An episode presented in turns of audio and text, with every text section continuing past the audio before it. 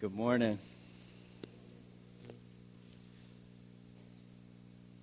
I think the majority of us in here, if not all of us, believe uh, that God loves us.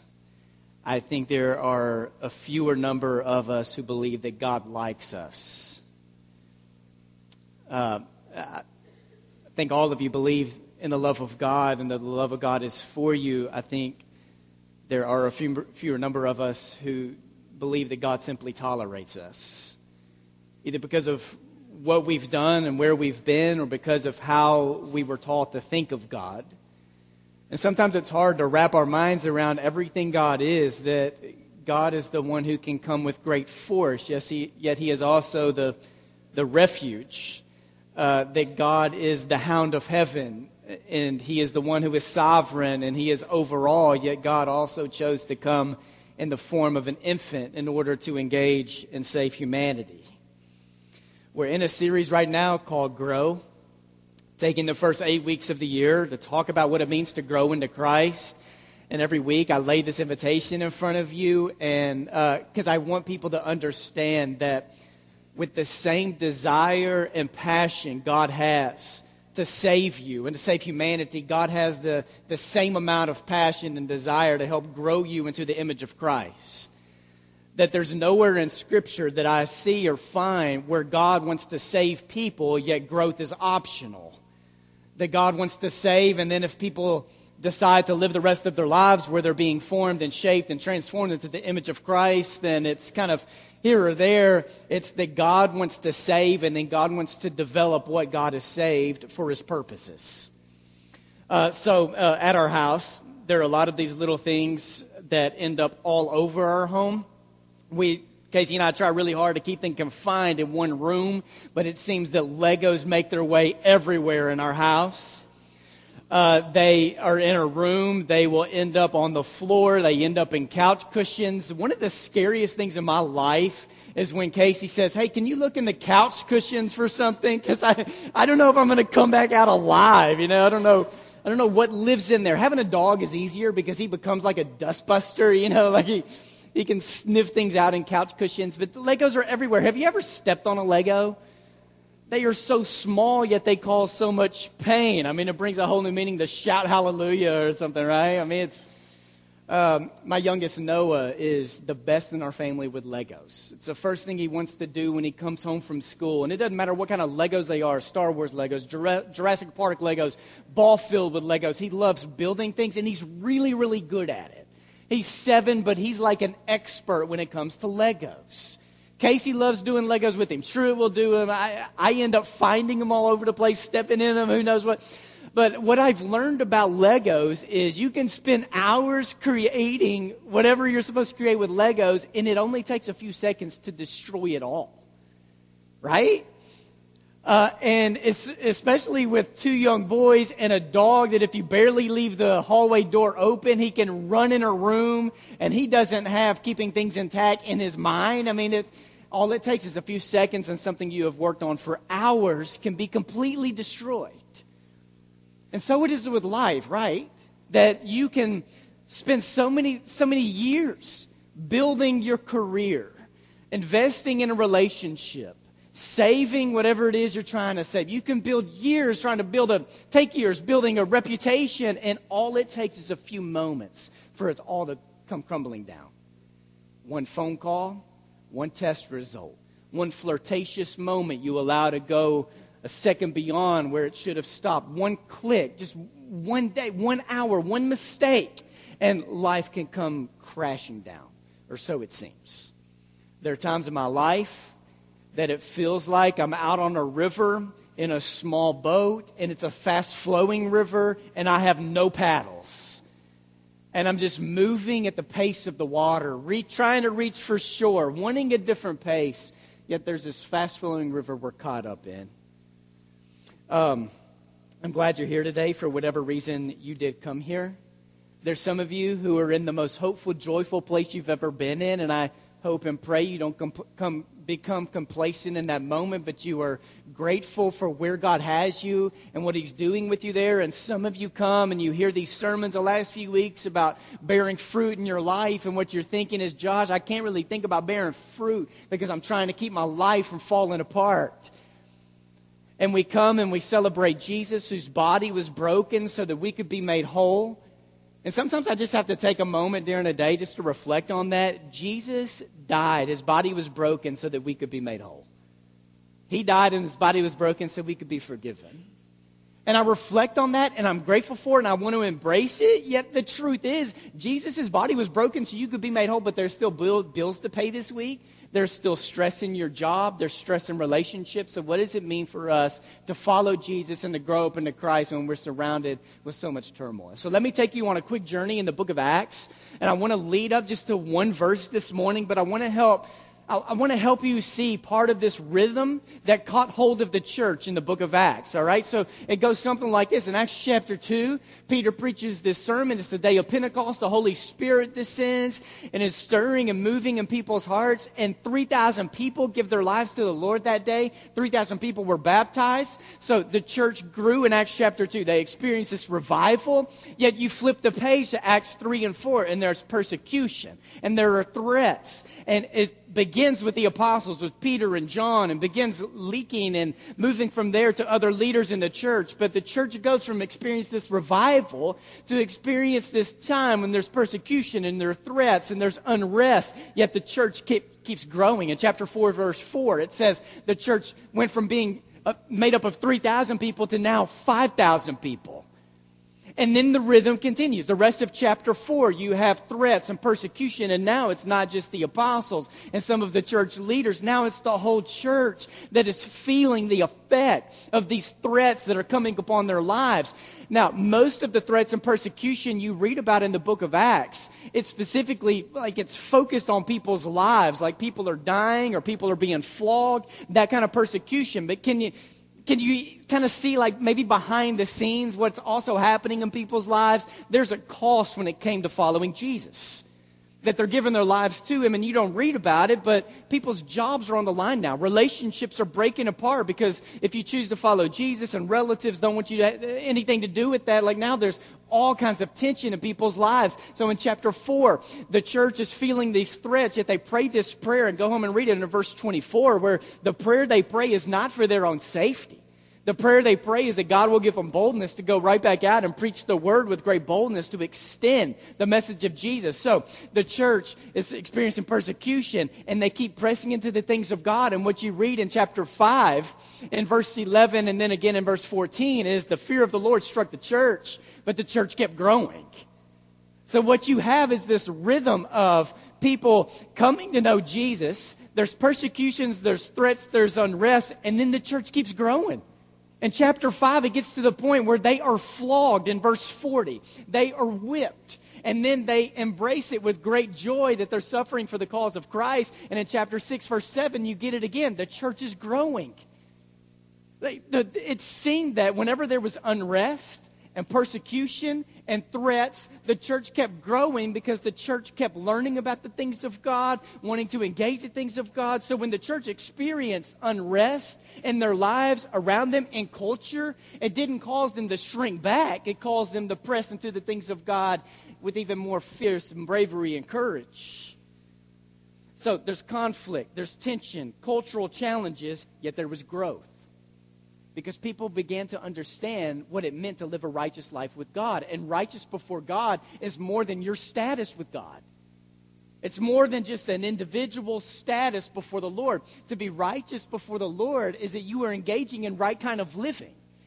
Which for them, it wasn't, hey, let's just get in a room and be safe because it's, it's really hard out there, so let's stay here.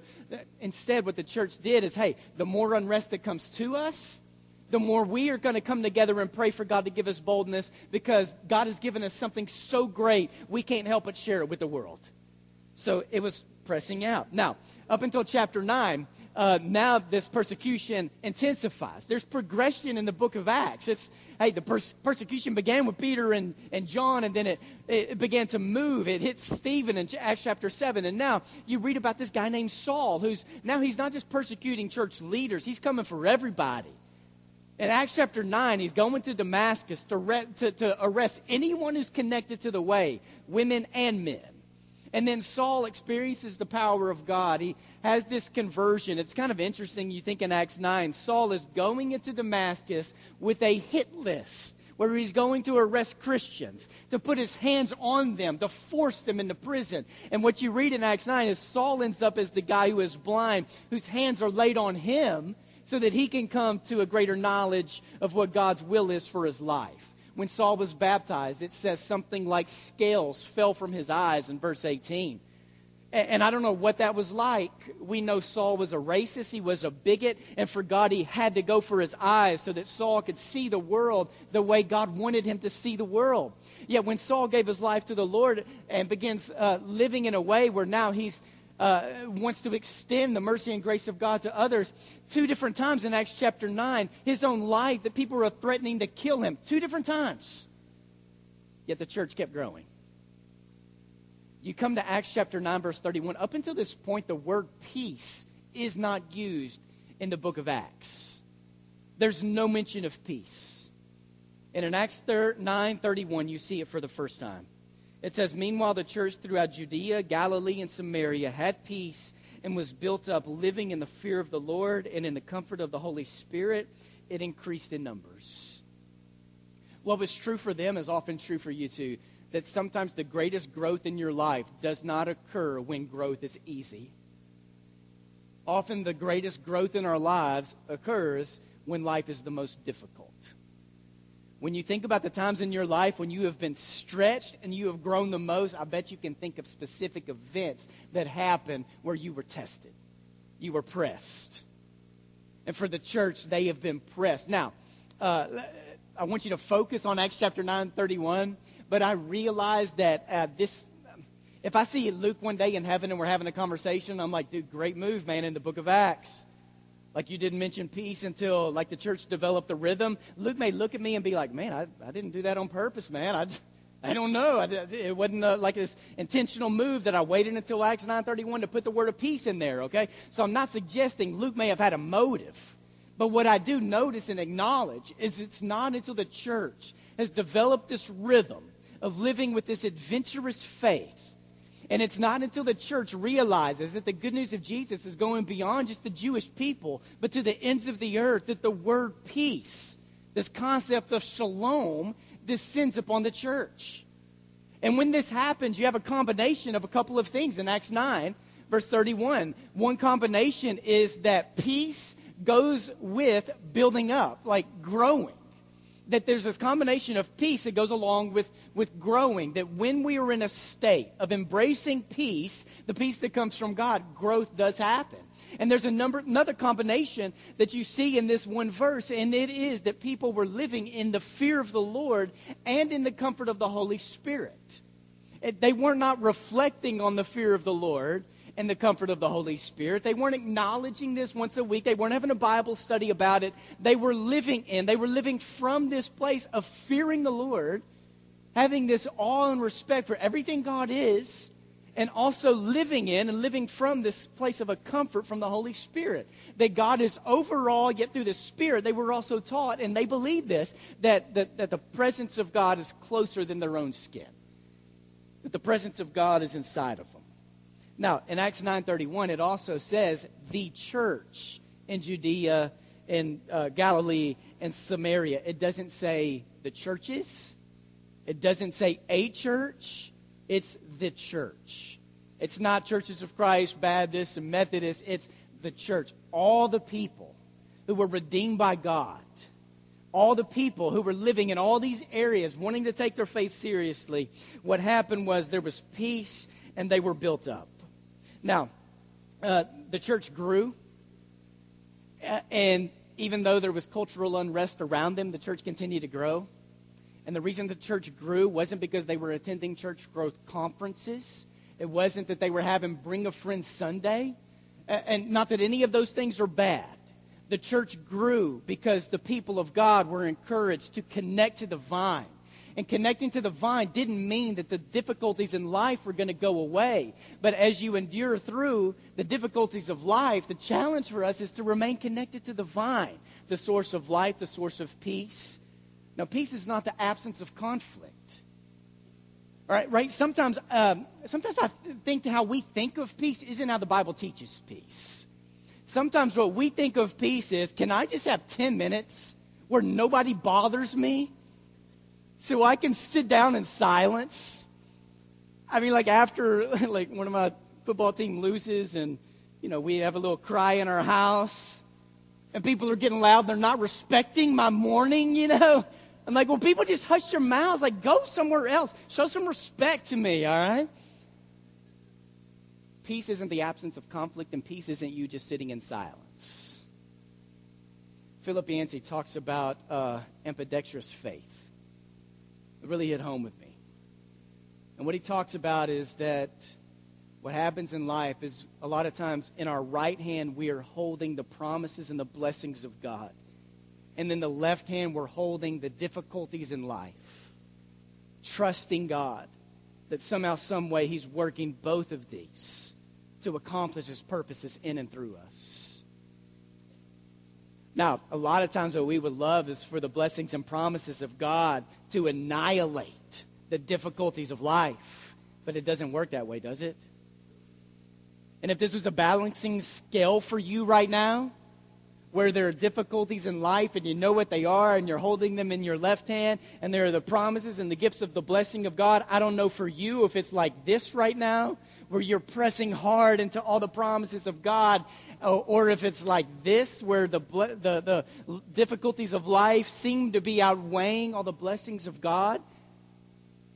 And in some ways, it seems that that Christians struggle with this sometimes more than non Christians when it comes to dealing with pain and difficulty in life, is because sometimes as Christians, well, we can what we can believe is that well, the promises and blessings of God are supposed to lead to a happier, more successful life. And when life isn't happier and more successful, we're left to think, am I doing something wrong? Am I not living connected to God? Why are the difficulties of life still here? And they're yelling and screaming and vying for my attention. Yet, I think what we learn when we read Scripture and in our own lives is that growth hurts. It's painful uh, growth often has its way with us. And I'm not suggesting that every form of pain in your life is God induced. There's pain in our life that is sin induced. There's pain in our life because of the fall, because of all creation has gone crazy, and sicknesses and illnesses, and, and so many things. And it's not every form of pain in your life isn't because God is trying to cause pain, but that God can take any form of pain that we are experiencing and can move it and use it to accomplish His purposes in and through us. What I want people to understand, what I want you to understand, is peace is not some destination that you need to try to get to that place so you can experience peace with God. It's not a destination, it's not a location. Peace is an avenue, it's a path. In fact, the first use of the word of the word peace when Luke writes Luke and then later he writes Acts is in Luke chapter 1 verse 79. This is in Zechariah's song and Zechariah is singing because his John the Baptist has been born, but Zechariah is also singing because John the Baptist, he knows his own son is pointing the way to someone else. And what John the Baptist says as he's singing the song is that when he's referring to Jesus, is to give light to those who sit in darkness and in the shadow of death, to guide our feet into the way of peace. In some of your versions, it's into the path of peace. The peace is not a destination or a location you try to get to. Peace is the avenue, it's the journey, it's it's, it's the person, Jesus, who enters into your life and walks with you. And the church in Acts grew when they were pressed, and they grew because they didn't lose sight of what their mission was. And when the church was pressed, they grew because they prayed as if their lives depended on it. And when the church was pressed, they grew because they, they knew that life with Jesus was more than trying to defend Jesus or stand for Jesus, but it was a matter of standing with Jesus. And through that, there was peace. So we do this every once in a while uh, here in our church where we have people stand and we pray over you. In just a moment, I'm going to ask people to stand who are in need of prayers of peace today. and we want to have a specific. Uh, Tommy Collier is going to lead. One of our elders here is going to lead a very focused prayer over you. But I want you to think about this. Can you identify in your life right now where pain exists? And for some of you, don't even have to think about it. Like you, you already know, you could articulate it. But can you identify where pain exists? And by identifying where there is pain, you can identify where we need the peace of God to be injected in your life. And there are times where you can read Scripture and the peace of God comes with great force. It does not, it, it intrudes, it doesn't invite itself in. It comes with great force to establish itself in your life or in a church or in a nation or in the world. There are times where God's peace comes with force. There are other times where God's peace comes like a, like a kind guest who knocks on the door of your heart and waits to be invited in or waits for you to remove some things to make room for the peace of God to reign. And more times than not, what you see is that the peace of God comes in the midst of difficulties and the stress of life. Not to annihilate those things, but to be present and to reveal God's presence through it all. Uh, so, as I ask in just a moment for those who would love prayers of peace uh, over you today who are in need of peace, this becomes a form of confession.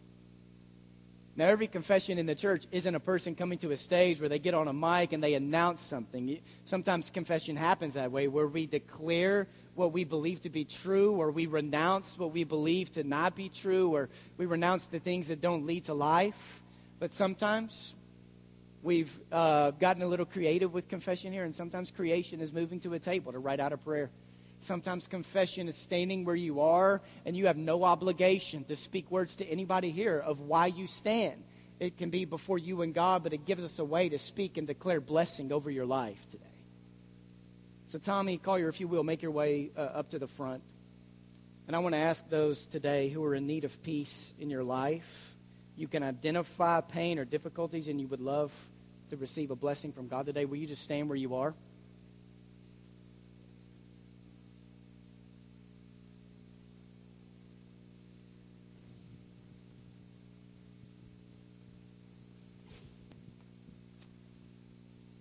Bless you.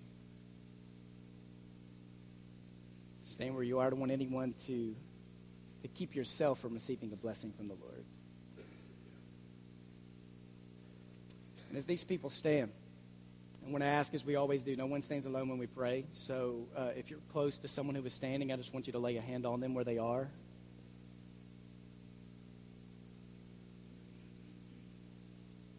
And Tommy's going to pray, and then I'm going to to speak a few more words over us.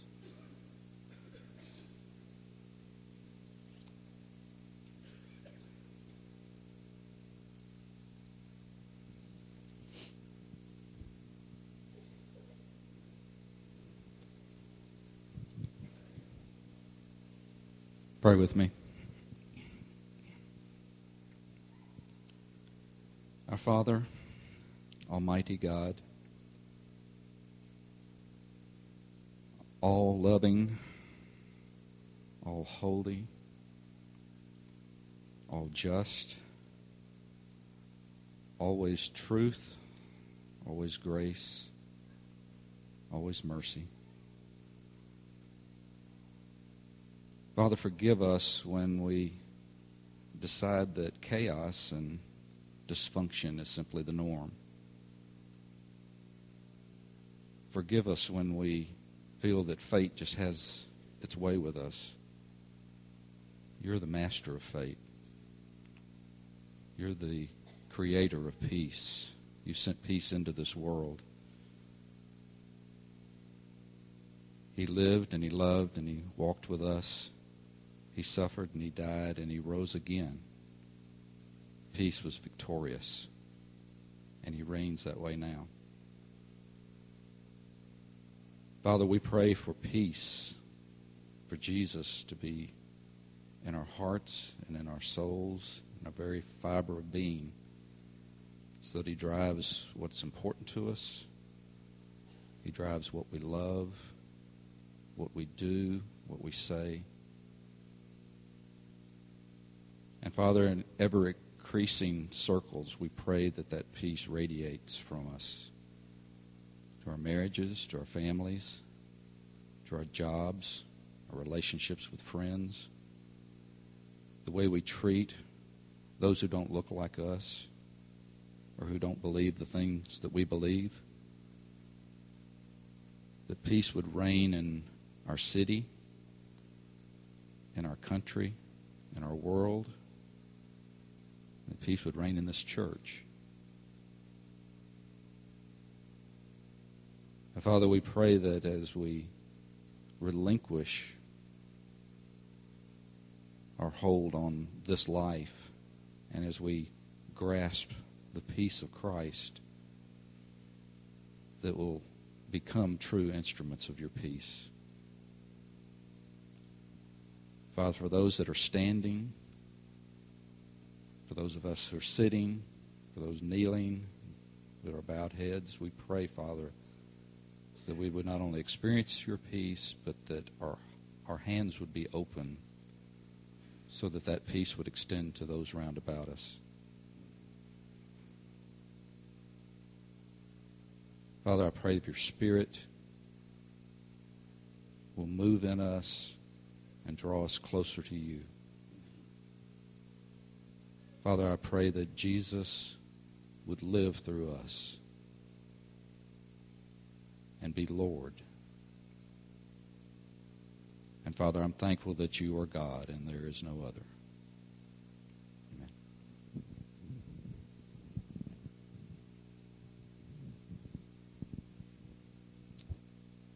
And if you will, uh, go ahead and be seated.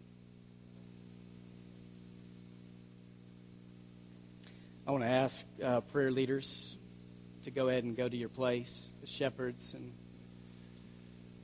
uh, women who go to receive women for prayer. Uh, for those who stood and for those of you uh, who were receiving that prayer, even if you didn't stand, for all of us who are craving peace this week, uh, peace is not something that we earn. It's not something we work for. We receive it as a gift from God. It's not about how hard can we study what the Bible has to say about peace this week to receive peace. It's it's surrendering before the Lord to be able to receive this. This is a gift.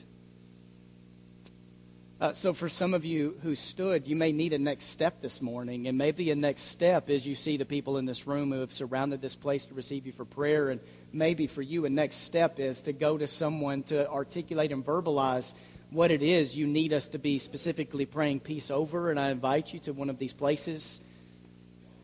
Uh, maybe for someone in here, you've been moved by the three baptisms we've had over the last week and a half in the life of this church, and it's, it's time for you to step into the peace of God, to step into a covenant with God. And today, Tommy's up here to my right to receive you if you want to be baptized into Christ, or if there's something you want to lay in front of this church for us to be praying over. We're going to sing a couple of songs together as declarations. Feel free to make your way to uh, one of our prayer leaders, make your way to one of our tables to write out something we can pray over you this week. We take those seriously. Let's stand together as a church and let's lift this up uh, to God.